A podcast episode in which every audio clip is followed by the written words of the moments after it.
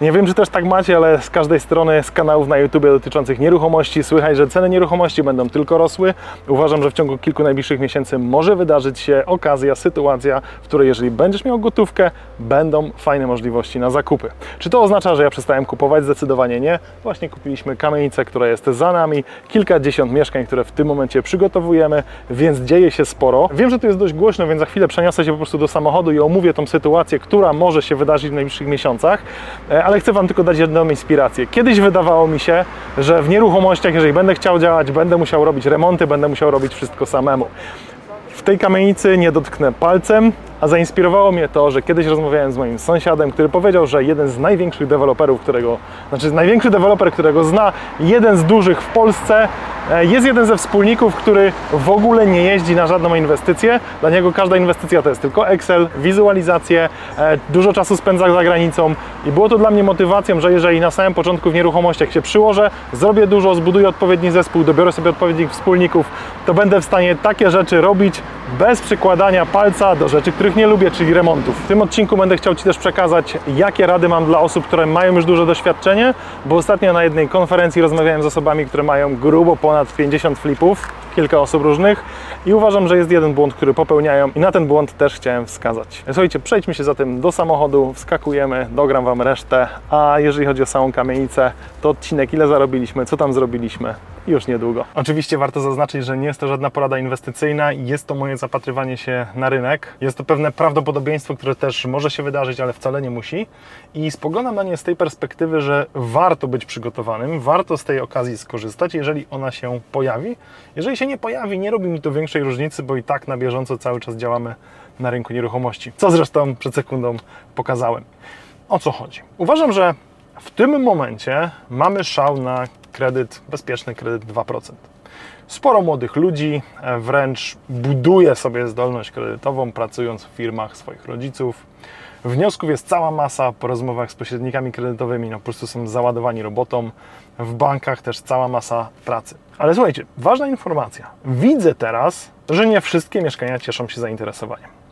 Że rynek z fajniejszych mieszkań się wyprząta.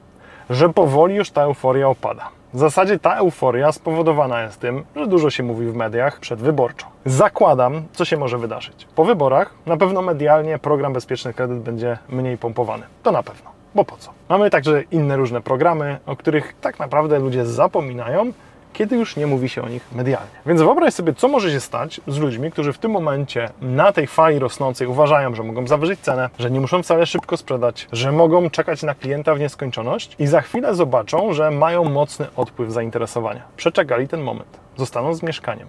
Wiadomo, jeżeli są to fliperzy, są to inwestorzy, mają pewne rzeczy pokalkulowane, może im się nie spieszy, może nie będą musieli spuścić spodni i sprzedać tego taniej, ale będą ludzie, mówię tutaj o zwykłych osobach, które w pewnym momencie stwierdzą, że chyba przeholowały.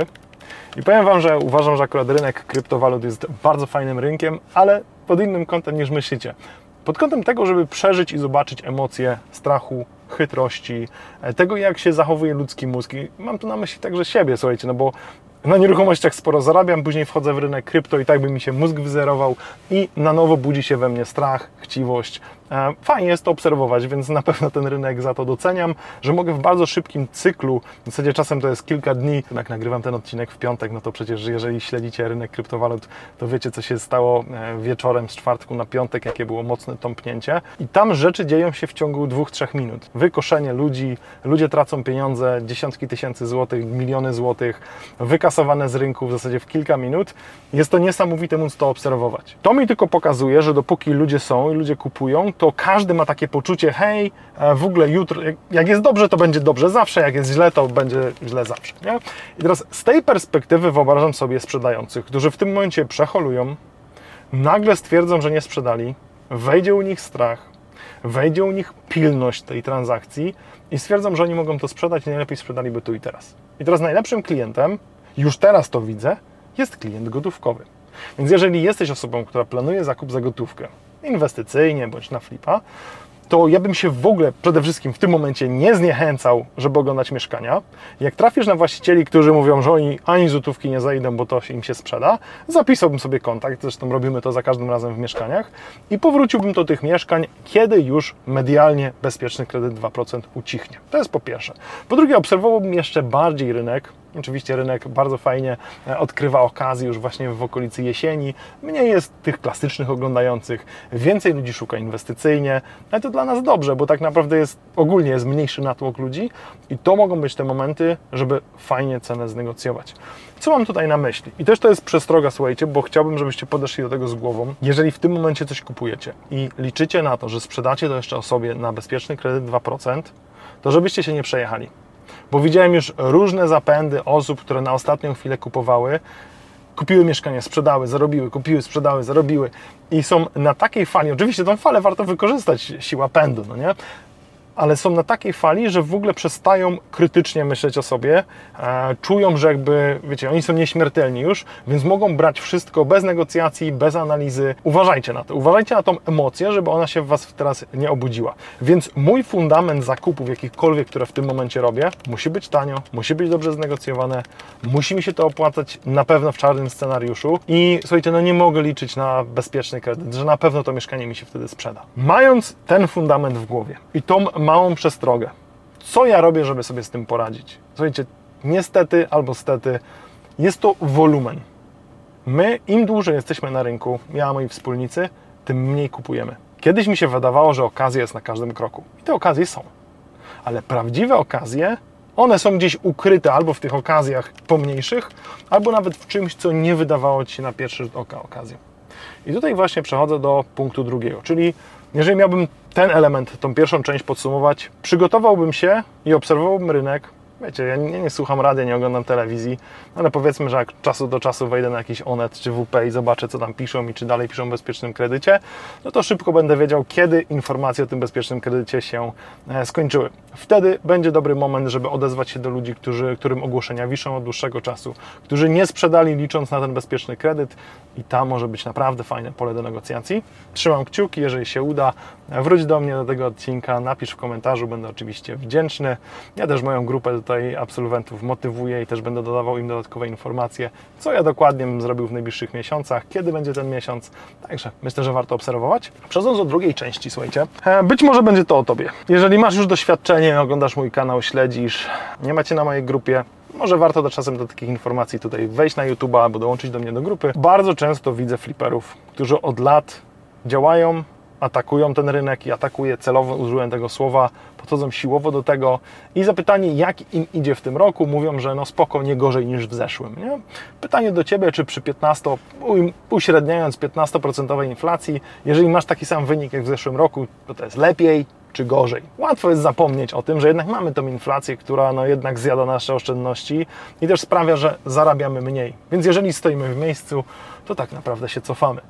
I tutaj jest odezwa super istotna.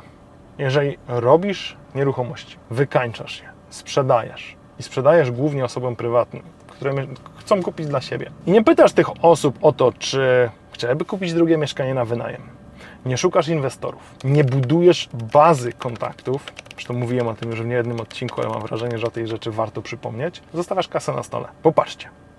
Może to jest kontrintuicyjne, ale jeszcze raz przypomnę. Flipy to nie jest inwestowanie w nieruchomości. Kropka. I teraz, jeżeli ja nie traktuję flipów jako inwestowania w nieruchomości, to ja wiem, że ja nie muszę mieć na to kapitału. No bo to nie musi być mój kapitał, może to być pożyczony, może to być flip pół na pół. Czasem, wiecie, odroczone terminy płatności, flipy hybrydowe, jest wiele modeli. Ale patrzcie, kim ja, jaki ja problem rozwiązuję jako flipper? Ja rozwiązuję problem taki, że ktoś chce kupić mieszkanie, ja to mieszkanie mogę przygotować, wyremontować i sprzedać. Czasem jest to osoba prywatna, czasem jest to inwestor. Jeżeli ja zbuduję sobie bazę inwestorów, którzy będą ode mnie regularnie kupować, to czy nie lepiej byłoby zrobić flipa, na którego nie wykładasz pieniędzy? Nie masz kosztu kapitału, e, nie musisz brać na siebie ryzyka. Jak to zrobić? No w prosty sposób. Jeżeli mam klienta i wiem, że kupi ode mnie to mieszkanie, to po co ja mam je kupować na siebie? Wolę, żeby kupił ode mnie, zapłaci mi prowizję. Po co ma się babrać z remontem? Ja mu zrobię ten remont i zapłaci mi prowizję. Tylko ważna, ważna informacja, słuchajcie, jeżeli chcecie iść w tym modelu i przyzwyczailiście się, że sprzedajecie gotowe mieszkanie, no to wiecie, nie wyobrażam sobie, że taki inwestor będzie nam się, za przeproszeniem, wpierdzielał w to, jak my to mieszkanie przygotowujemy, więc warto zaznaczyć sobie już na wstępnym etapie mm, tej umowy, rozmowy, że jeżeli on chce skorzystać z Twoich usług, to po pierwsze kompleksowo, czyli od A do Z, Ty znajdujesz, Ty remontujesz, Ty wykańczasz, Ty później tym zarządzasz. Ewentualnie oczywiście oddajesz to zewnętrznej firmie zarządzającej, ale on w tym procesie nie uczestniczy. Dlatego to jest dla niego bezobsługowe, żeby on nie musiał się tym zajmować, ale nie musiał oznacza też, że nie, nie może. Nie? Warto sobie to ustalić. E, pewnie jak przechodziliście przez niejednego flipa, gdzie zgodziliście się na to, żeby ktoś z Wami go robił, ktoś obserwował, ktoś był włączony w ten proces. Czasem jest to flip, gdzie mamy mieszkanie już ukończony remont, ktoś chce kupić to mieszkanie i prosi, żeby dokończyć to mieszkanie pod niego, to bardzo często wiecie, ile tam jest później zgrzytów. Ja sobie tego nie wyobrażam, więc dla mnie, jeżeli nawet mam wykonać tego flipa na zlecenie, czy ten gotowiec inwestycyjny na zlecenie, zawsze to będzie fundamentalne podejście, że inwestor bądź ktokolwiek to kupuje, on nie ma nic do powiedzenia. Ustalamy pewne rzeczy, pewien standard na samym początku, a później już nie ma zmieniania tego. Nie ma dobierania, nie ma przyjeżdżania do mieszkania, nie ma kontrolowania tego. Dla nich ma to być bezobsługowe i kropka. Dajmy sobie prostą statystykę. Jeżeli ja w ciągu ostatnich 5 lat, jestem taką osobą, jestem fliperem, w ciągu ostatnich 5 lat zrobiłem 50 flipów, to jeżeli co dziesiąta osoba czyli 5 osób kupiłoby ode mnie jedno mieszkanie na wynajem, to ja zamiast 50 flipów zrobiłem 55. Co by było, gdyby jedna z tych pięciu osób, które kupiły od Ciebie jedno mieszkanie na wynajem, kupiła nie jedno, a trzy? Nasz rekordzista kupił ponad 20, a ma zamiar kupić więcej. Co by było, jakbyś trafił na taką osobę? Za chwilę może się okazać, że w zasadzie pracujesz z trzema, pięcioma osobami, którym na pełen etat jesteś takim generalnym wykonawcą, może nawet bardziej rozszerzonym, bo o szukanie, o analizę, o zakup, pełnomocnictwo, wyremontowanie, wykończenie, później ewentualnie zarządzanie. Biorąc to do kupy, jest Ci dużo prościej stworzyć powtarzający się biznes. Bo powtarzalny biznes jest wtedy powtarzalny, kiedy mamy komu go cały czas sprzedawać, mamy chętnych. I Twoim zadaniem jest pielęgnować to, żeby osoby, które z Tobą współpracują, do Ciebie wracały.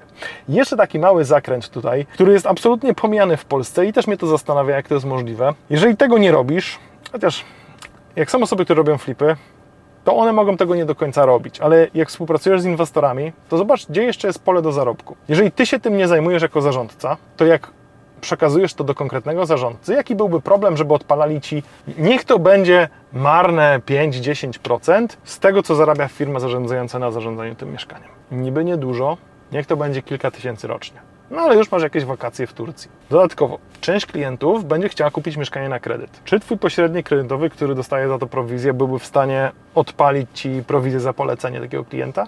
Myślę, że tak. Co, i to jest często pomijane, przecież my mieszkania, wszystkie mieszkania, które mamy, ubezpieczamy. Nie są to być może wielkie kwoty za ubezpieczenie mieszkania, bo one są dość tanie, ale wyobraź sobie, że 50 czy 60 mieszkań, które zrobiłeś, to były mieszkania inwestorów, z tego jest 60 ubezpieczeń, które każdego roku powracają do tego samego brokera bądź agenta ubezpieczeniowego i ten agent odpala Ci jakiś drobny procencik. Słuchajcie, z takich rzeczy, które są dla Ciebie bezobsługowe, gdzie możesz rekomendować kogoś, z kim współpracujesz długoterminowo, on też wie, ile ma od Ciebie klientów, więc on do tych klientów bardziej dba, to wszystko składa mi się na naprawdę solidny biznes. I jak już jesteśmy przy tym solidnym biznesie, e, to jak widzisz, ja naprawdę nastawiam się na inwestycje razem z inwestorami. Zresztą ta kamienica, którą kupiliśmy, no nie jest to przypadek. Częściowo finansowaliśmy ją właśnie z naszymi inwestorami. Docelowo część mieszkań będzie trafiało w ręce takich inwestorów. I czy ja mógłbym robić tyle inwestycji, co robimy teraz? No bo zobaczcie. Kupiliśmy tutaj kamienicę, kilkadziesiąt mieszkań. W tym tygodniu sprzedawaliśmy, kilka dni temu, sprzedawaliśmy 12 mieszkań w kamienicy w Bielsku Białej. Jeszcze wcześniej mieliśmy kilkadziesiąt mieszkań do sprzedania w Łodzi. W najbliższych tygodniach mamy dla naszej grupy kolejne kilkadziesiąt mieszkań w kolejnym budynku w Łodzi.